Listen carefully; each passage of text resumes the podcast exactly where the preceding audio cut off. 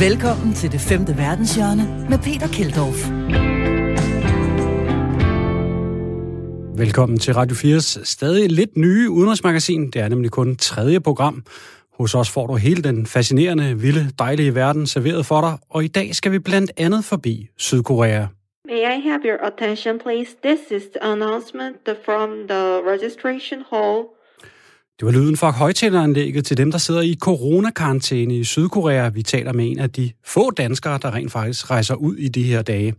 Så skal vi forbi en aktivist, der stjæler kunstskatte fra europæiske museer for at føre dem tilbage til Afrika, hvor kunstgenstandene kommer fra.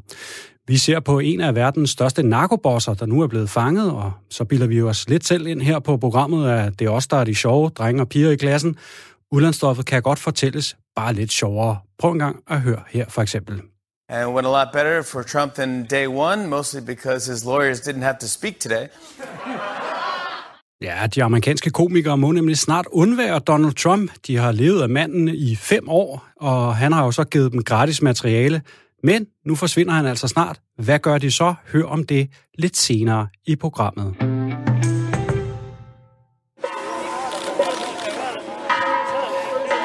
Men vi starter i Latinamerika, og det du hører her lyder måske som øh, kirkeklokker eller noget i den retning, men det er faktisk en mand, der triller to ildbeholdere på gaden i Lima i Peru. De er lavet af en eller anden form for metal, og det giver altså den her rungende lyd, som I kan høre. Og manden er altså netop færdig med at stå i kø til at afhente ildbeholdere, Øh, og det er altså blevet et problem i store dele af Latinamerika. For grund af corona, så er der nemlig voldsom mangel på oxygen på ild til behandling af syge. Og det er altså noget, man ser over hele Syd- og Mellemamerika. Prisen er steget med mange hundrede procent, og mange mennesker dør simpelthen af covid-19, fordi de ikke kan få behandling med ilt. Vi kan lige prøve at høre fra en af de lokale på gaden i Lima. Podemos decir, el lugar más barato donde encontramos el oxígeno a 20, met a 20 soles el metro cúbico. Eh, es por eso que también nos pasamos días, noches, madrugadas, y yo y mi hermano nos turnamos al venir a hacer la cola. Él duerme aquí. Ja, her var der en ung kvinde, som har været ude at stå i kø i en af de lange køer, der er i mange lande for at købe ilt. Hun skal altså bruge det til sin syge mor, og hun sagde, at det sted, de stod i kø, var det billigste sted, og at hendes bror rent faktisk sov i køen, for at de kunne få nok ild til deres syge mor. Det er altså senere, vi har set i øh, blandt andet øh, Manaus, den hårdt ramte storby i Brasilien, men altså også en række andre steder, Buenos Aires, Lima, som vi var forbi, og flere andre steder. Ifølge WHO skal cirka hver femte, som er ramt af covid-19 i Latinamerika, have behandling med ilt. Og ifølge de officielle tal er det så omkring 4 millioner mennesker, som har haft behov for ilt under pandemien, siden den har kørt sidste år. Og det er der altså slet ikke ildbeholdere nok til. I Mexico der er det rent faktisk blevet til sådan en kriminalitetsting, hvor kriminelle har stjålet ildbeholdere og nu forsøger at sælge dem på det sorte marked. De meksikanske myndigheder oplyser til NBC News, at der har været flere væbnede røverier, for eksempel landevejsrøverier mod pickup trucks, der transporterer ildbeholdere, og at politiet har måttet fjerne 700 sider på Facebook, der tilbød, hvad politiet mente var stjålne ildbeholdere. Lad os lige høre fra en af dem, der forsøger at få fat på ild i netop Mexico City. Pero ahora con, esta, con este problema de la pandemia, pues hemos estado aquí og så der kom vi vist lige en lovlig hurtigt ud af det her klip her. Men det var altså en af de lokale, der fortalte, at de skulle stå meget længere i kø. Til gengæld så burde vi have med os fra Mexico City netop øh, Bjørn von Wurden, der bor og arbejder i Mexico. Velkommen til dig, Bjørn. Mange tak. Mange tak. Du har boet og arbejdet med din familie fire år med Mexico City. Hvordan oplever I situationen med covid-19 i landet? Jamen, det er jo en, en kritisk øh, situation på mange måder. Øh, det er jo lidt forskelligt, alt efter hvor du er i landet. Her i Mexico City er der jo store problemer, og så er der andre mere landlige stater, hvor du ikke har de samme øh, problemstillinger. Men, men det er et, øh, et stort problem, og vi kan jo se det på, på hospitalerne. Øh, jeg har jo medarbejdere, som netop også har haft det her problem med, med ildtanke, og, og priserne er jo, er jo helt, for, helt forfærdelige. Men, men igen, det her det er jo et lille problem i forhold til rigtig mange problemer, øh, der er generelt i Mexico, men også i forhold til covid. Og når vi ser på, når, vi, når jeg ser på de her hospitaler, som jo har været fyldte allerede fra, det startede jo allerede tilbage i, i, i april, hvor de første hospitaler, og, og bare lidt nord for her Mexico, der, der synes man, det var mærkeligt, at man lige pludselig havde 200 influenza-tilfælde, hvor de døde. Og det var, øh, det gik, det gik, der gik et stykke tid før, man ligesom fandt ud af, hvor stort et problem det var. Og siden da er hospitalerne blevet fyldt op, og, og vi ser det jo her, at selv øh, de, de store private hospitaler, de, øh, de har simpelthen ikke pladser. Så alle bliver sendt til det offentlige, og det offentlige har heller ikke plads. Øhm, og samtidig kan vi jo se på tallene, som øh, vi kan jo alle sammen, øh, og det er jo alle steder, men man kigger lidt på tallene og tænker, hvordan hænger det sammen? Men, men vi kan jo se på de tal, vi har her i Mexico, at mortalitetsraten er på 9 procent øh, hvor den er 1-2% i Danmark, og det fortæller jo, et, et, det fortæller jo, at vi har et meget større problem, vi egentlig, går rundt og tror. Ja, præ- i, i præcis. Uh, undskyld, jeg afbryder dig her, Bjørn. Mexico er jo det land med tredje flest døde i hele verden efter USA, og så Brasilien. Hvordan reagerer mexikanerne på det? Jamen, øh, de, øh, de tager det egentlig øh, oppefra og ned, og, øh, og det hænger jo lidt sammen med den måde, som, øh, som mexikaneren er, så, som jeg som jeg altid siger, så er jøden stærkere sig, men det er mexikanerne også. Og han er jo vant til, at du ikke kan stole på myndighederne. Du kan ikke regne med hjælp fra, øh, fra regeringen. Der, der er korruption alle steder. Politimanden prøver at tage penge fra dig på gaden. Øhm, så de er jo vant til, at det her det er jo bare endnu et bump på vejen, og dem du kan stole på, det er dig selv og din, uh, din familie. Så det er sådan, den meksikanske folkesjæl er sådan lidt, nå ja, men vi må jo videre. Øh, så det er sådan den, den måde, som mange meksikanere håndterer det på. Selvom de selvfølgelig er, og det kan jeg jo se også øh, på, på mit arbejde, at, øh, at de mister jo bedsteforældre og så videre, og det er jo noget af det, som, som påvirker dem selvfølgelig. Men, øh, men, men det er et bump på vejen bund rundt i den, ja. for den, i den mexikanske historie. De er selvfølgelig vant til lidt af hvert derovre. Hvem går det ud over? Jeg, jeg kunne forestille mig, jeg har sådan lidt en, en måske en, en forkert opfattelse af det. Måske var, var de fattige, måske dem, der stammer fra det oprindelige folk af indiansk afstamning. Er, er det ligesom vi ser i USA og andre steder, sådan en, en forskel på, hvem det rammer? Ja, altså det kan man sige, det rammer godt bredt her, øh, men, men øh, det rammer primært, hvis du, hvis du ser på, på Mexico, så har du en fattigdomsgrænse på, altså 45 procent af befolkningen lever under fattigdomsgrænsen, og det er jo også dem, som bliver hårdest ramt. Det er jo dem, som ikke har adgang til hospitaler, og det er dem, der som øh, ikke har adgang til, øh, til medicin osv. Så, videre. så det er jo dem, der oftest bliver hårdest ramt. Øh, og så kan man sige, øh, en ting er selvfølgelig helt sygdomsbilledet, den anden ting er selvfølgelig økonomien. Og øh, det, det, der er sket her i Mexico, er jo, at øh, man ikke har hjælpepakker eller noget som helst. Du har jo en, jeg skal man sige, den mindste løn her er jo 30-40 kroner om dagen.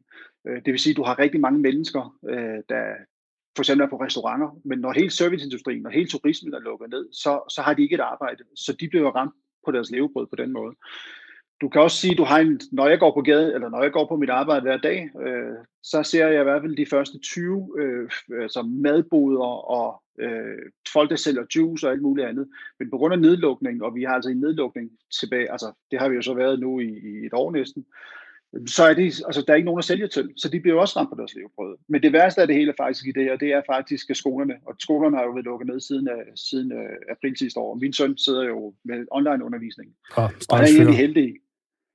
Men det har han gjort et år nu.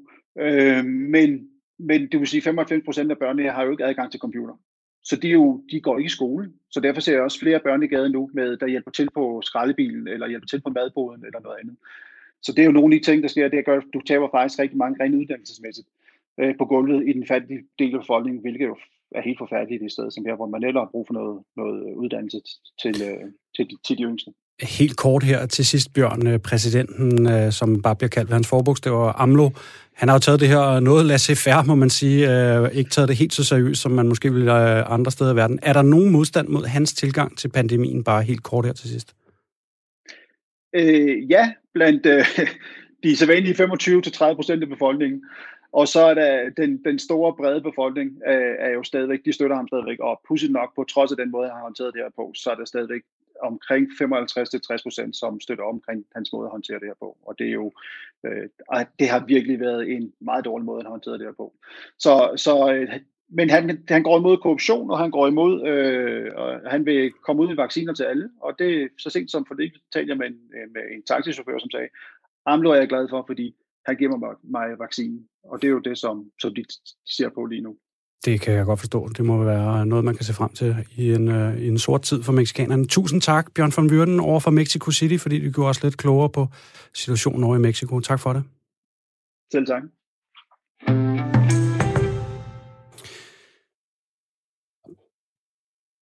Så tror jeg lige at koge lidt rundt i lydklip. Det kommer her. Please. This is the announcement from the registration hall 1 administration office.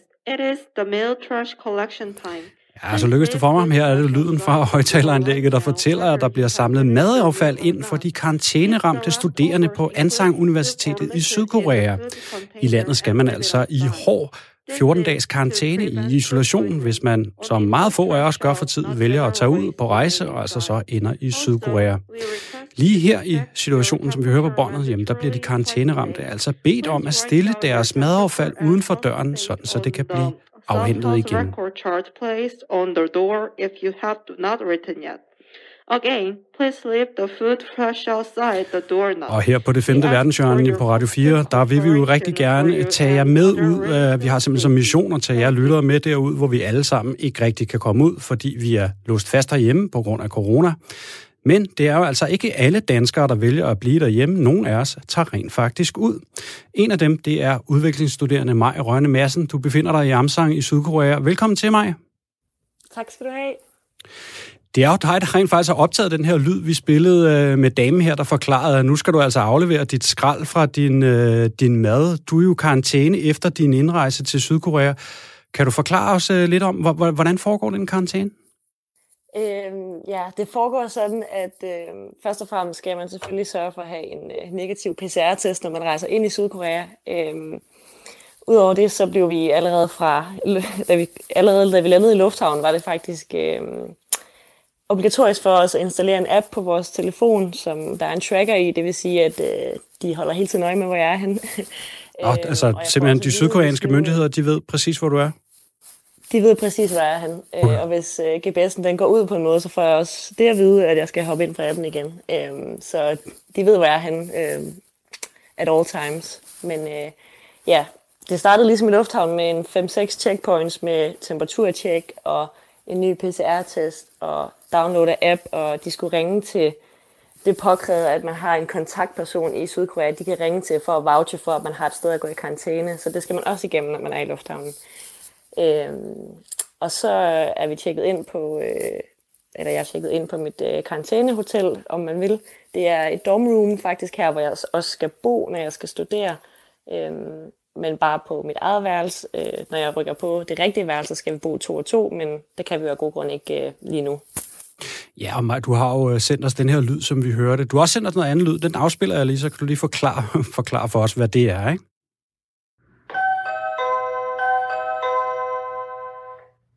Ja, det var en klokke her, Maja, Prøv at forklare os lidt om, hvad, hvad, hvad, hvad betyder den her klokke?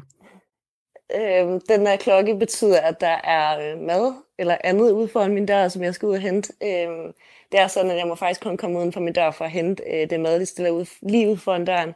Øh, og så øh, er det obligatorisk for mig, at jeg skal øh, skrive min temperatur ned øh, på en øh, seddel, der hænger uden på døren to gange om dagen. Og det samme skal jeg gøre i den app, jeg har fået. Der skal jeg logge min temperatur to gange om dagen, og ligesom angive, om jeg har symptomer eller ej.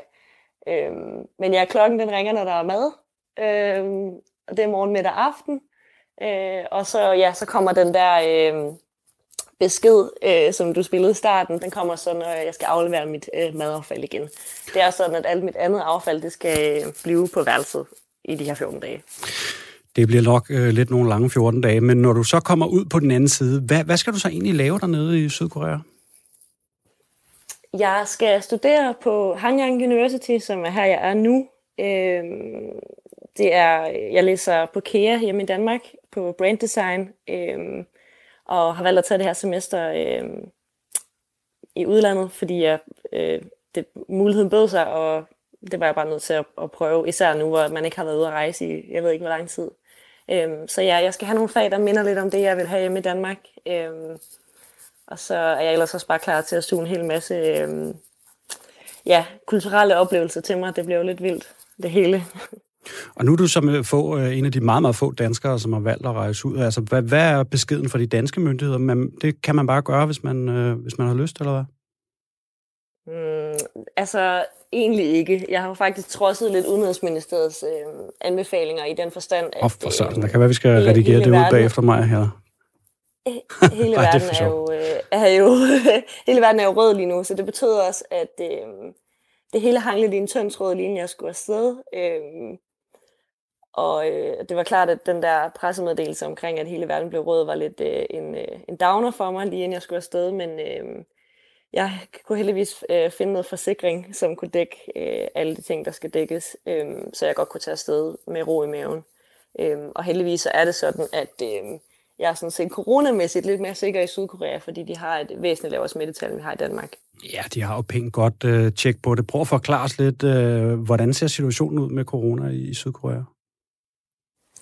Den ser sådan ud, at lige nu er der omkring 300-400 nye smittede om dagen. Øhm, og det skal altså lige siges, at vi snakker en, en befolkning på 51 millioner her, øh, kontra, øh, kontra hvad vi har hjemme i Danmark. Ikke? Så, så, så, så tallet er ret lavt, og de kører efter et, øh, et system, niveauinddelt system dernede i forhold til, hvor, om smitten er regional eller national. Øhm, og så er de bare øh, lige en tal mere forsigtige, end vi har været i Danmark. Man kan sige, at den her øh, karantæne, den er obligatorisk for alle, uanset om du er indfødt koreaner, eller om du er på forretningsrejse, eller som mig, øh, udvekslingsstuderende. Er det ikke sådan lidt weird at sidde der alene på sådan et øh, dormroom der øh, i karantæne i Sydkorea? Hvordan går det med det? Altså, det er lidt weird. Jeg har det lidt som karakteren i en af de der film, hvor de vågner op til den samme dag, igen og igen og igen. Nå, Groundhog øhm, Day. Ja, ja, lidt Groundhog Day-situation. Ja, ja. Øhm, så men, ringer øh, klokken, så er der mad, og så skal man ud med affaldet. Og... Ja, øh, jeg prøver sådan lidt at, at tage det en dag ad gangen. Det lyder sådan lidt kliché, men det er noget med at se nogle serier, øh, forsøge at lære lidt koreansk, øh, tage nogle lange bade, altså virkelig bare tage mig god tid med alt, hvad jeg overhovedet laver. Sørg også for at træne lidt for at holde min krop i gang, for jeg kan godt mærke, øh, det der med at bare øh, bevæge sig på 10 kvadratmeter, det, det kan man godt blive sådan lidt, lidt lavet af i længden. Men Maj, øh, kan vi så for lige få, hvad du har lært på koreansk? Må vi, må vi bede om det på en, en smagsprøve? Åh, oh, nej. Ah, sorry, det var lidt tavligt. Ja, men det er okay. Uh, jeg kan sige tak på koreansk, hvilket er meget vigtigt at lære, fordi det er et meget høfligt folkefærd. Uh, hamsani da. Hamsani da? Er det tak? Ja. Okay. Jamen, vil du være mig, så tror jeg, jeg vil sige Hamsani Dar til, at du var med og fortalte os om uh, din situation på uh, karantænehotellet der, uh, dit kommende dormroom, og tak fordi du gjorde os lidt klogere på situationen i uh, Sydkorea. Ja, selv tak.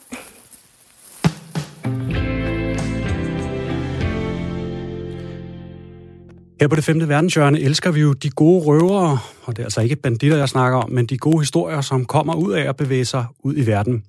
Det hylder vi hver uge med vores faste segment, som allerede har fået godt med opmærksomhed. Hvis ikke du har hørt det, så gå gerne ind og hør podcasten fra sidste uge. Rasmus Tandholt fra TV2 fortæller nemlig en helt vild historie. Den her uge, der kommer ugens røverhistorie fra sejler og udlandsfar Emil Eriksen, kendt fra flere sejlerprogrammer med båden Havana, blandt andet TV2's kurs mod fjerne kyster. Kære det femte verdenshjørne. Her kommer et postkort for den gang, jeg lå og sejlede i Stillehavet. Min bror Tejs og jeg var cirka halvvejs på vores jordomsejling, da vi nåede til landet Fiji, der ligger rimelig centralt i Stillehavet, en lille smule vest for midten i Stillehavet. Og det er cirka så langt væk i verden, som man kan komme. Det er rimelig dimensionalt på den anden side af jorden i forhold til Danmark.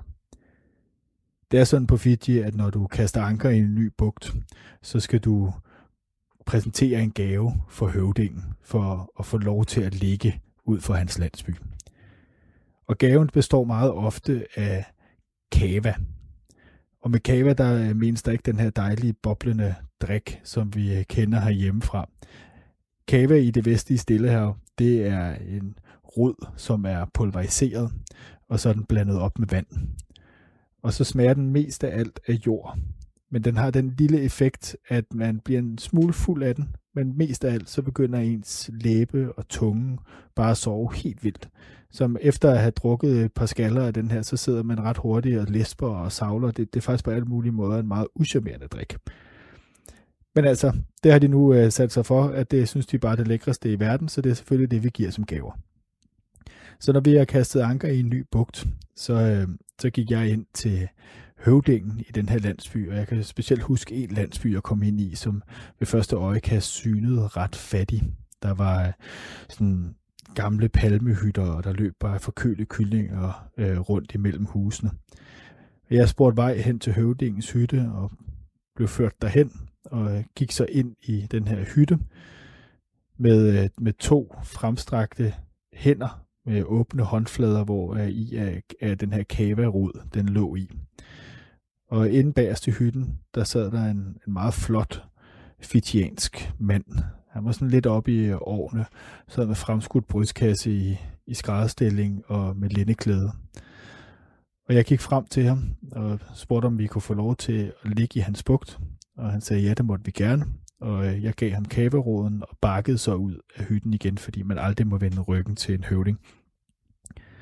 Senere samme dag, der blev vi så øh, alle syv ombord på båden inviteret til middag inde i landsbyen. Og da vi kom derind om aftenen, der havde de slagtet de selv samme sidste to kyllinger, som var løbet rundt mellem hytterne, der da jeg havde været derinde tidligere på dagen. Og vi sad og spiste de her to kyllinger, fordi de nu synes, de skulle gøre det lidt fint, nu hvor de havde fået gæster. Og jeg kiggede efterfølgende og tænkte meget over den situation, og kunne egentlig ikke lade være med at tænke, at det burde skulle da være omvendt. Hvis de som så fattige en landsby har det overskud, har den gæstfrihed til at stå med åbne arme og tage imod os, så bør vi jo som i-land i det mindste også have overskud til at stå med åbne arme og tage imod alle dem, der har det svært, i stedet for at lukke os sammen omkring os selv og sige, I må ikke komme og besøge os. Vi har som danskere et af de allerbedste pas i hele verden. Hvis vi vil, så kan vi rejse til næsten alle lande. Men jeg er ikke sikker på, at det bliver ved med at være sådan. For tænk nu engang, hvis vi bliver ved med at lukke i over for verden, så kan vi jo heller ikke forvente, at verden den bliver ved med at ligge åben over for os. Og det ville nu alt andet lige være ærgerligt, hvis min næste jordomsejling, det skulle være en tur rundt i Østersøen. Fiji gav os virkelig mange store oplevelser. Det var meget traditionsrigt folk, og i en anden landsby blev jeg på et tidspunkt inviteret ind, hvor der sad fire høvdinge, høvdingen fra landsbyen, plus de tre høvdinge fra de tilstødende landsbyer. Og de synes, at jeg skulle med til den her rådslagning, fordi jeg nu var skipper ombord på båden, der lå ude i bugten, og derfor synes de jo rangeret på, øh, på samme niveau som dem. Så der sad jeg, og vi sad og drak kava, og, øh, og jeg forstod ikke kvæk af, hvad de sagde. Øh, min mund den begyndte at sove mere og mere, jeg begyndte at savle mere og mere, og jeg begyndte også at, at, at føle, at det snorede en lille smule i hovedet på mig. Men efter at have siddet der i en 3-4 timer med de her fire store fitianer, så begyndte det at gå op for mig, hvad det var, de snakkede om. Det begyndte at gå op for mig, at det de snakkede om, det var i virkeligheden, at der en år for inden havde været en orkan, der havde væltet en stor del af husene i deres landsbyer, og nu ville de i fællesskab finde ud af, hvordan at de kunne bygge de her huse op igen. For mig en fantastisk oplevelse, der også viden om, hvordan at de samarbejdede på tværs af de her landsbyer, og hvorfor at det giver mening nogle gange bare at sidde og lytte, i stedet for at have travlt med at snakke hele tiden. Og det var altså Emil Eriksen, som i øvrigt også er Truls Kløvedals barnebarn, som kom med ugens postkort, ugens røverhistorie fra Fiji.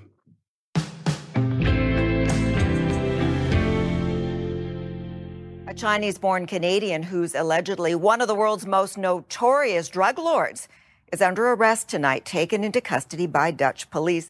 Ja, sådan lød det, da den kanadiske nyhedskanal, undskyld, nyhedskanal CTV offentliggjorde arrestationen af en af verdens mest eftersøgte narkogangster.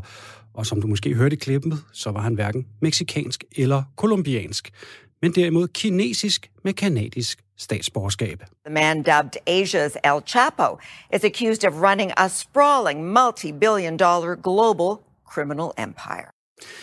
Manden Cecilop er, som nyhedsoplæseren fortæller, kendt som Asiens El Chapo, altså en sammenligning med den meksikanske narkoboss Joaquim El Chapo Guzman. Cecilop blev arresteret i Amsterdam Lufthavn i slutningen af januar, uden det store postyr i øvrigt, for på videoen af anholdelsen kan man se, hvordan den kinesiske gangster stille og roligt får håndjern på af politiet. Det var altså slutningen på en stor operation, som er ledet af det australske politi med deltagelse af en række forskellige lande, både i Asien, USA, amerikanerne med, og så også her i Europa. Chichilop menes at være leder af The Company, et af verdens største narkokarteller, som primært har gjort sig store ved at producere methamfetamin til Asien og Stillehavsregionen. Ifølge FN's kontor for narkotika og kriminalitet, så har The Company haft en lige så stor omsætning som El Chapo Og Asiens El Chapo, Chichi Lob, vurderes altså til at være lige så stor en gangster, som manden han sammenlignes med. Chichi Lop er 57 år, født i Kina, men altså nu med kanadisk statsborgerskab, og skulle, indtil anholdelsen i hvert fald, være beskyttet af et hold af tegbukser døgnet rundt. Han var ifølge The Economist med i forbryderorganisationen The Big Circle, den store cirkel, som oprindeligt var startet af tidligere medlemmer af Maos Røde Garde.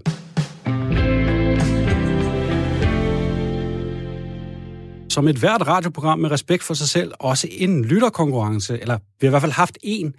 Øh, I vores premiereprogram bragte vi nemlig en historie om hende, der havde strikket de vanter, som Bernie Sanders havde på under indsættelsen, og som blev et viralt hit over hele verden. Og i den forbindelse udlovede vi et par af Bernie Sanders vanter, altså ikke de præcis de samme, men en kopi af vanterne, fordi kvinden, der har strikket Bernie Sanders vanter, Jen Ellis, havde lovet at opskalere produktionen. Og vi har en vinder, det er Lars Jørgen Jensby Jørgensen fra 7500 øh, Holstebro, der har vundet et sæt vanter. Jeg har allerede bestilt dem, men altså selvom jeg rent faktisk fortalte i den oprindelige historie, at der var falske kopier derude på nettet, så lykkedes det mig rent faktisk at bestille på en side, der ikke var de rigtige. Øh, pænt typisk. Nu må vi se, om de dukker op. Ellers så skaffer vi de øh, Bernie Sanders vanter hjem til Lars Jørgen. Øh, jeg ved, at redaktør Tue, han har påstået, at øh, hvis det går så galt, så må vi sætte hans mor til at sy nogen, øh, og så må vi se, om vi kan få dem hjem. Lars Jørgen, vi skal nok skaffe de vanter øh, til dig på, øh, på anden vis. Vi bliver faktisk i øh, USA, hvor de amerikanske komikere snart skal ud og finde sig noget andet materiale. So let's do some jokes. We'll give you the highlights of the lowlifes in tonight's Don and the Giant Impeach 2. Go fast, we're furious. Do I hit it long? Is Trump strong? Huh? Ja, her var det et klip med komikeren Stephen Colbert, der har lagt ud på øh, deres YouTube-kanal. Klippet omhandler Donald Trumps anden rigsretssag, som er i fuld gang i de her dage. Sagen markerer jo, hvad vi i hvert fald må forvente, bliver starten på slutningen af Trumps rolle som leder af den internationale nyhedsdagsorden. Han er nemlig færdig som præsident, og hans Twitter-konto er lukket. Det betyder også, at de amerikanske komikere må se og finde sig noget andet materiale. De har nu i fem år levet højt på Trumps forholdsvis sindssyge aktioner, som de har dækket intensivt. Fra primært at være underholdningsprogrammer med interviews med kendte og skuespillere og jokes om lidt af hvert, dog også lidt politik indimellem. Ja, så nu er, er der altså utallige af komikerne med deres øh, daglige talkshow, som har 10-15 minutters åbninger, som kun er om politik. Primært om, hvad Trump har gået og lavet. Lad os lige høre endnu et klip. Trump should have been removed from office that day for what... Here's how you know how damning this is. This trial was aired live on ABC, NBC, CNN, CBS. Uh, the only channel that cut away, Fox News. Gee, I wonder why.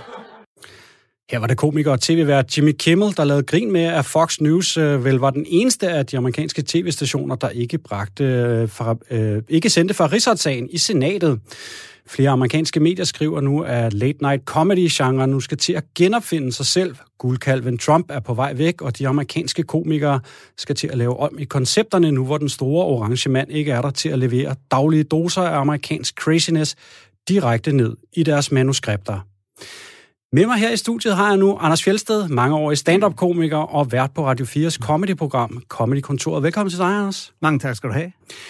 Anders, prøv at sætte nogle ord på, hvad er det for en udvikling, som de her tv-komikere har været igennem fra før Donald Trump kom til under tiden med Trump, og så nu er han altså på vej væk.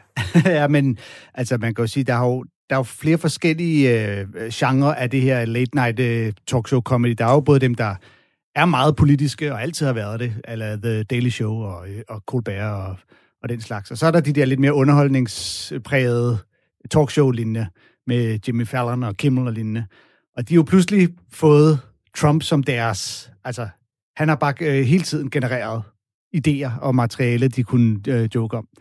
Og, øh, og på et tidspunkt er det jo blevet til lidt sådan en krig, fordi at øh, Donald Trump, han gik jo ind og ligesom svarede igen, eller sagde, at det der talkshow, det er noget lort, og ham der, han får elendige seertal. Og, øh, og komikere, de samler jo altid sådan handsker op og siger, okay, hvis vi skal battle, så battler vi. Øhm, så, det er jo, altså, så det er blevet meget det, de har gået på hele tiden. Og nu, øh, ja, nu er han jo færdig som præsident, så skal de til at finde på noget andet. Ja, og de her, nu smutter Trump jo som sagt, og de her komikere skal til at finde sig noget andet og fortælle jokes om. Hvordan er det som komiker at have et emne, som man har øh, fået meget materiale ud af, og fået, eller har fortalt meget jokes om, og så, så pludselig så virker det som om, at, øh, at brønden er ved at tøve ud, eller noget i den retning?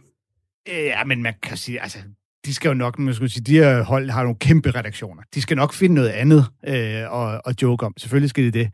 Øhm, altså, det, det er lidt en kliché, det der med, at folk kommer, og det gør de jo også tit til mig og andre komikere, og siger, åh, det der, der er sket, der må du kunne få en masse sjov ud af det. Men ofte så er det sværere at lave jokes ud af det, som i forvejen er så åbenlyst dumt, fordi så har alle ligesom set den sjove øh, pointe i det. Og, øh, og når alle talkshowsene har skulle gøre nar af Trump, så har de også skulle gøre sig mere og mere originale for ikke at... Altså, det begrænser, hvor længe de kan lave jokes med, at han har hentehår og, øh, og orange i huden, ikke? Så man har virkelig kunne se, hvem af dem, der har været gode til at gå ned og finde de helt små, dumme ting, eller været, skære helt ind til det meget politiske. Og, og øh, så ender det faktisk nærmest med at blive sværere for dem at skulle gøre nar af en fyr, der er så åbenlys øh, til grin, fordi at man skal prøve at være original.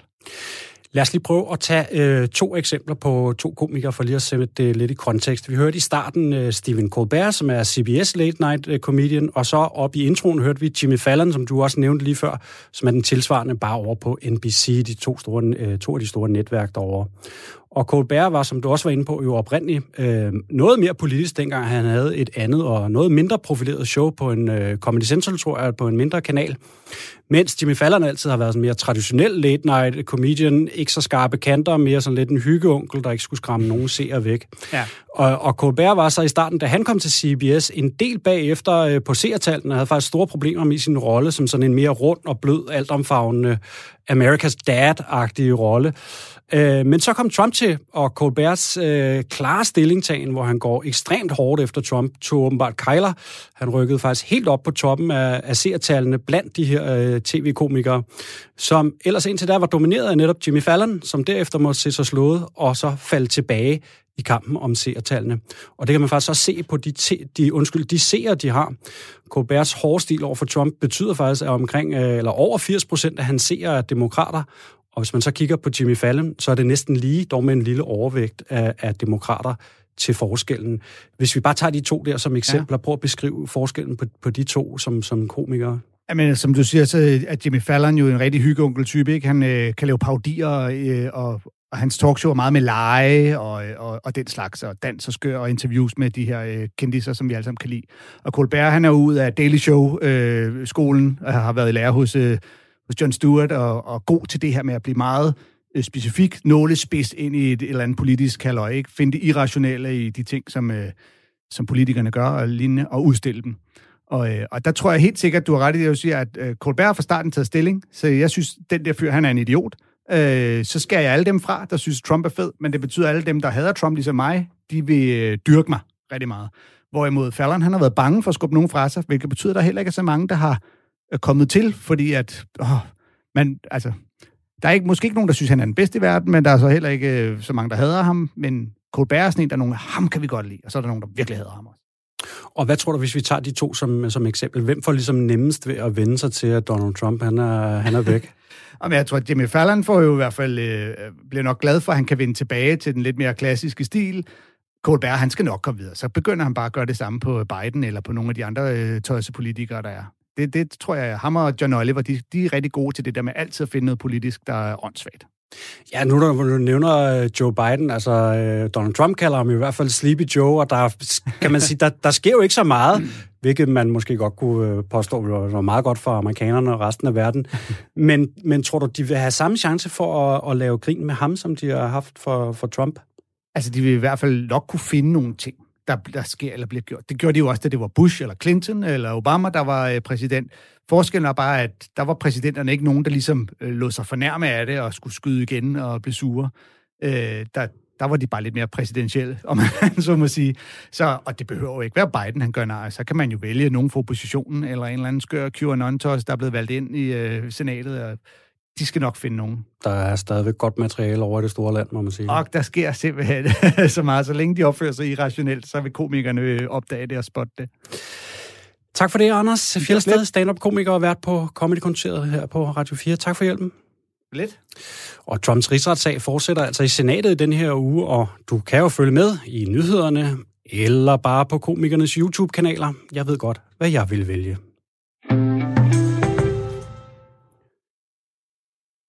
Vous n'avez pas le droit ni de posséder ces objets, ni de posséder notre argent. Je suis venu récupérer ce que Valérie Giscard d'Estaing det vi hørte her, det var lyden, da en afrikansk aktivist fjernede endnu en museumsgenstand fra et europæisk museum for at bringe det tilbage til Afrika. Vi kan lige prøve at høre endnu et klip derfra. C'est tellement pressé, je suis venu récupérer les biens volés de l'Afrique.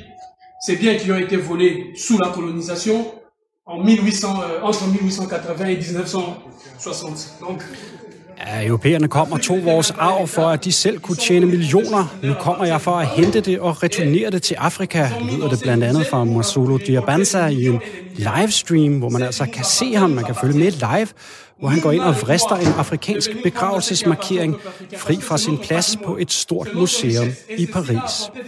Et museum, som ifølge avisen The Guardian har over 70.000 genstande fra de afrikanske lande under Sahara. Nok ikke udstillet, men så måske nede i kælderen. Begravelsesmarkeringen tilhørte bare i folket i chat, og aktivisten her, jamen altså, og hans bevægelse har altså som mål at tilbageføre alle de kunstgenstande, som Europa har taget fra Afrika. Politiet i Frankrig fik dog fat i begravelsesmarkeringen fra Chad og Diabanza, der er født i DR Kongo, men nu bor en del af tiden i Frankrig, måtte tilbringe tre dage i politiets varetægt og fik en bøde. Men han bliver ved. Godt nok ikke lige nu, for der er museerne i Europa jo lukket ned på grund af corona, men indtil vinterens lockdown har han og hans venner stjålet eller hvad man nu skal kalde det. Han mener jo i hvert fald ikke, det er tyveri, da han jo bare tager noget, som de europæiske kolonier oprindeligt har stjålet fra afrikanerne. Men han fjerner i hvert fald kunstgenstanden fra europæiske museer, som jo tager penge for, at folk kan komme ind og se genstande, der er blevet fjernet fra Afrika. Diabanza kalder det her for aktivt diplomati. Han har også været en tur forbi Holland, hvor han forsøgte at fjerne en kongolesisk statue. Dommeren lod ham bagefter gå med en bøde og en betinget straf, fordi dommeren gik med til, at det var en politisk aktion og ikke tyveri. Diabanza siger nu til The Guardian, at de kigger på museer i Spanien, Tyskland, Portugal og Storbritannien, hvor de vil tage hen, så snart coronarestriktionerne falder. Den franske præsident Macron har i en tale i Mauritanien i 2017 undskyld sagt, at de afrikanske kunstskatte, som er på franske nationale museer, skal tilbage til Afrika. Indtil videre er det kun én genstand, der er kommet tilbage, skriver avisen The Guardian.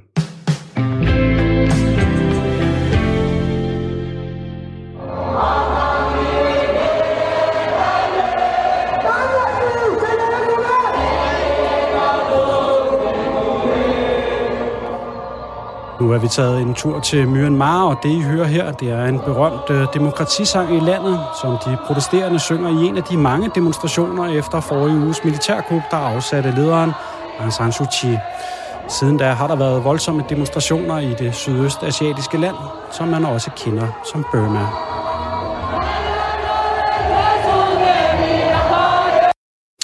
Det har altså ikke været i øh, så gode øjne hyggelige demonstrationer som her med... Øh, undskyld, det har ikke kun været i øh, så hyggelige demonstrationer som her med deres demokratisang. Militæret har været ude og skyde med både vandkanoner, gummikugler og altså også med skarpt mod demonstranterne, der altså stadig har bevæget sig ud i gaderne.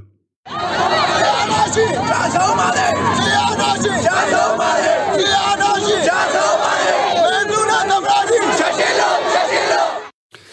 Ja, hvis man ikke lige helt er med på, hvor Myanmar ligger, så ligger det i toppen af det indiske ocean med Thailand lige under sig og Bangladesh til venstre, i hvert fald når man kigger på kortet.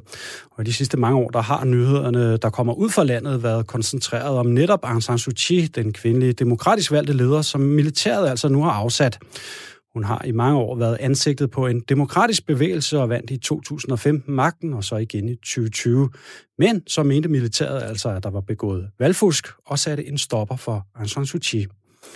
Det har så fået primært den unge del af befolkningen til at komme ud på gaden. Vi har set en række sjove og super kreative demonstrationer, hvor de klæder sig ud i for eksempel bryllupskjoler eller prinsessekjoler og sidder i og puslige plastikbadebassiner og har skilte på engelsk, som har fået uh, rigtig godt med opmærksomhed, også blandt de uh, vestlige medier. Vi kan lige høre fra en af demonstranterne på gaden.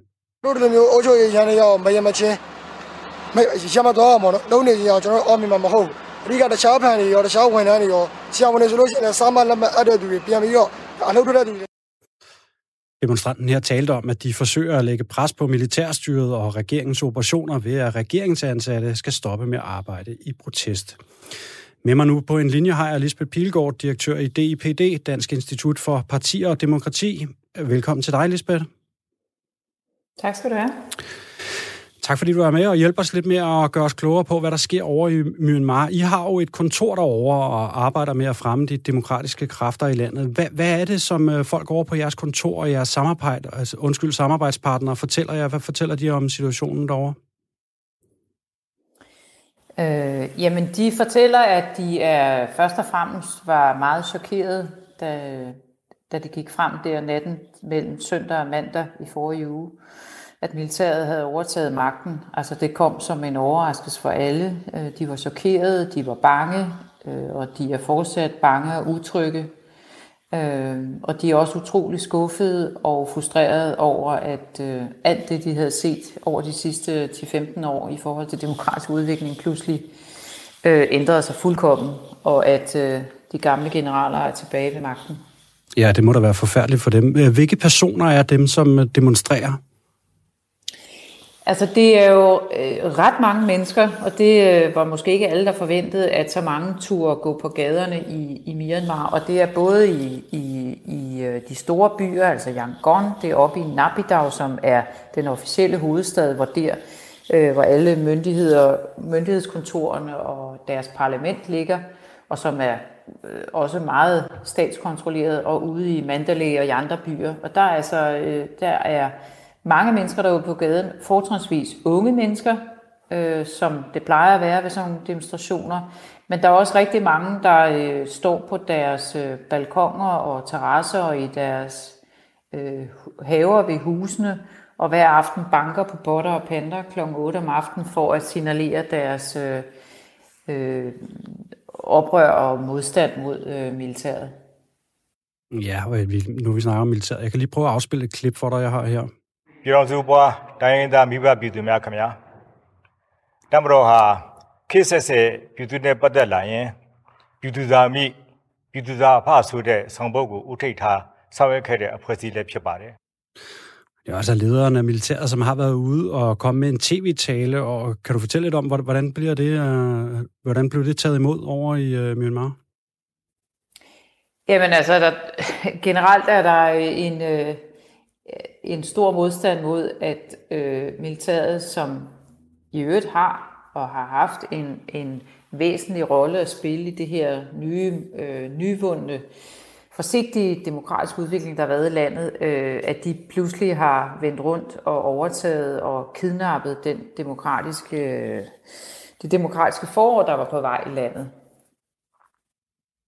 Ja, der er også en stor del af befolkningen, øh, altså, som har levet store dele af deres liv med øh, et spirende demokrati i hvert fald. Øh, altså dem, vi ser ude på gaderne blandt de her øh, demonstrationer, hvor vi ser dem sidde i, i kjoler og med skilte på engelsk og i sådan nogle plastikbadebassiner. Altså de billeder, der også er kommet frem til de vestlige medier. De personer er jo meget unge. Altså det må virkelig være hårdt for dem, øh, fordi de har udviklet deres, hvad skal man sige, deres øh, voksne bevidsthed i, i en tid med i hvert fald et, en form for spirende demokrati. Det må virkelig være hårdt for dem, at det bliver taget fra dem nu.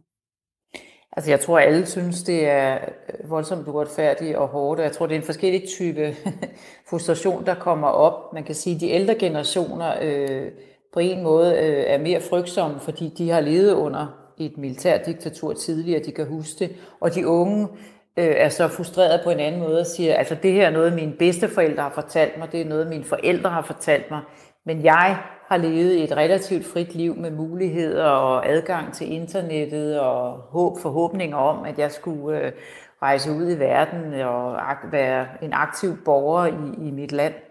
Øh, og nu pludselig ser jeg øh, de her øh, generaler tage over på, på alle fronter.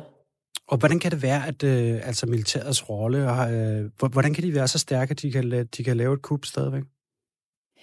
Ja, det går tilbage til, øh, altså de har jo, de har jo kørt øh, landet i et jerngreb i rigtig, rigtig mange øh, årtier.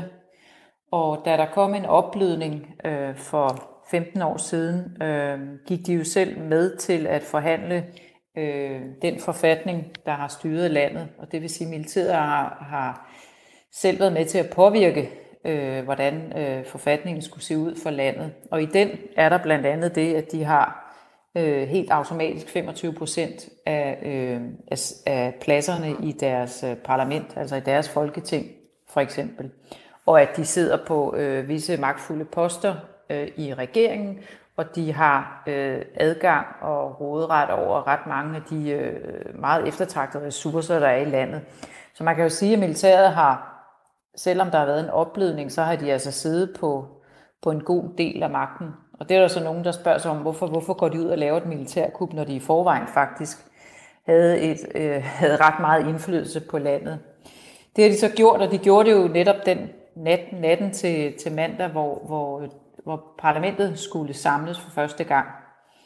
Og de analyser, der ligger, er, at, at, øh, at de simpelthen mener, at valget ikke har været retfærdigt, og at der har været valgsvindel, og at øh, det regeringsparti, NLD, som, som har, har, styret, altså har været ledende øh, de sidste øh, fem år, har været med til at, at ikke sikre, at alle stemmer er blevet talt op ordentligt.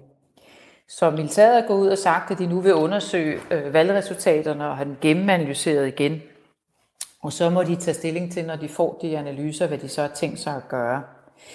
Så det er en, øh, det er en spændende usikkerhed, øh, usikker tid. Øh, og jeg måske lige smide ind noget andet, som, som, øh, som folk måske har bemærket, når de har set øh, billeder eller video fra Myanmar. Det er de her demonstrationer, hvor, øh, hvor folk går med øh, og, og viser øh, tre fingre øh, signal, øh, når, når de demonstrerer, som de så har ja, taget præcis. For... Det, er jo, det er jo det samme, vi ser i øh, de andre asiatiske lande, ikke? Ja, altså det her kommer fra Hunger Games, øh, oprindeligt altså en, en, en øh, hvad hedder det, en tv-serie, øh, øh, og der har de brugt det her signal, øh, eller tegn, som, som også modstand, øh, som, som er jo interessant, og som også siger noget om, hvad man, hvad man er blevet influeret af. Tusind tak for det, øh, Lisbeth Pilgaard. Tusind tak, fordi du øh, hjalp os med at gøre os lidt klogere på situationen over i Myanmar. Selv tak.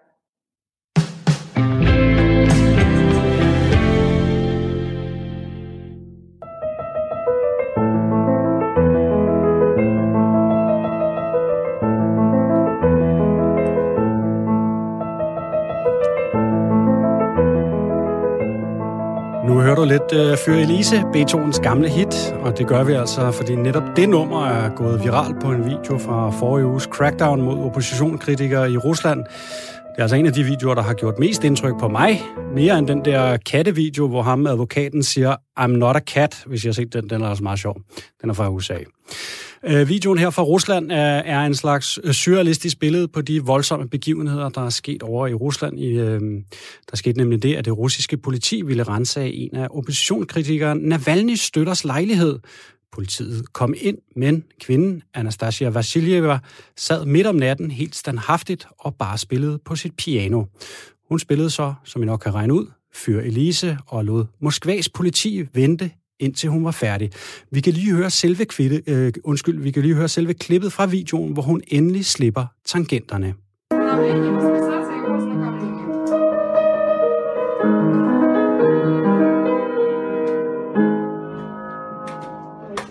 Можете мне похлопать. Похлопать вам говорить. Да ладно. На массовых мероприятиях. Подождите, а я должна, должна это подписывать или нет? Предупреждаем сразу. Ja, her hvor Anastasia Vasiljeva endelig svarer på politiets krav, jamen så siger hun også, du kunne godt lige klappe af mig til politiet. Iskold dame. Ifølge The Economist, øh, så har Rusland en stærk tradition for at bruge kunsten som tilflugtssted og symbol for modstand mod regimet, om det så var Zaren, Sovjetunionen eller som nu Putin, der spiller med musklerne over for oppositionen. Anastasia Vasiljeva var i politiets varetægt i 48 timer, og flere tusinder er jo altså blevet arresteret i Rusland, og selvfølgelig også Alexei Navalny, oppositionskritikeren, der har startet de her store demonstrationer, der kørte for lidt tid siden i Rusland.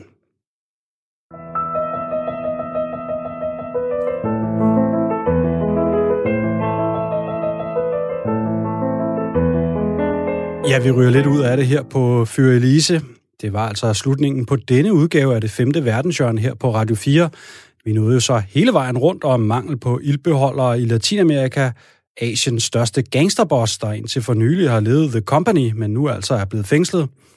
Vi var en tur forbi Sydkorea, fik et postkort fra Fiji, fulgte en afrikansk aktivist, der fjerner kunstgenstande og tager dem tilbage til Afrika. Og så så vi på de amerikanske komikere, der nu skal finde nye jokes, eftersom Trump-kilden snart tør ud. Du kan høre os her på øh, Radio 4 hver mandag kl. 10.05, og det er så på FM-båndet. Og så kan du selvfølgelig finde os på podcast på iTunes, Spotify eller hvor du nu finder den slags. Du må meget gerne komme med forslag til historier, som du synes, vi skal dække, eller hvis du kender danskere, der sidder ude i verden. Ligesom for eksempel mig, som vi hørte i starten af programmet, der sad i karantæne i Sydkorea, inden hun kunne starte sit ophold på universitetet. Jamen, hvis du kender sådan nogen, så skriv endelig til os. Du kan skrive til os på det femte verdenshjørne snabelag radio4.dk. Og det er så hjørne med O og E i stedet for Ø. I næste udgave af programmet, jamen, der har jeg en rigtig god ven, som i lang tid har lovet os en historie fra Mexico, som jeg håber, vi kan fortælle jer. Det er min gode ven Thomas, der er fotojournalist i Mellemamerika og Mexico, som vi skal høre fra omkring en historie om meksikanske narkokarteller, der nu slår sig på at dyrke avocadoer. Jeg har selv været med Thomas sammen med nogle meksikanske militser, da vi skulle lave en dokumentarudsendelse, og de her militser, jamen, de forsvarede deres land mod netop narkokartellerne, og militserne, jamen, de fortalte, eller de lokale der i området fortalte altså, at kartellerne stjal deres land. De stjal simpelthen deres skove for at skabe nye avocadoplantager. Der er jo åbenbart så mange penge i de avocadoer, øh, I går og spiser derude. Jeg håber, at den historie kommer hjem i næste uge. Lige meget hvad, så ved I, at der vil altid være et væld af andre gode historier fra den store, vilde verden derude. Jeg håber, vi ses i næste uge. thank you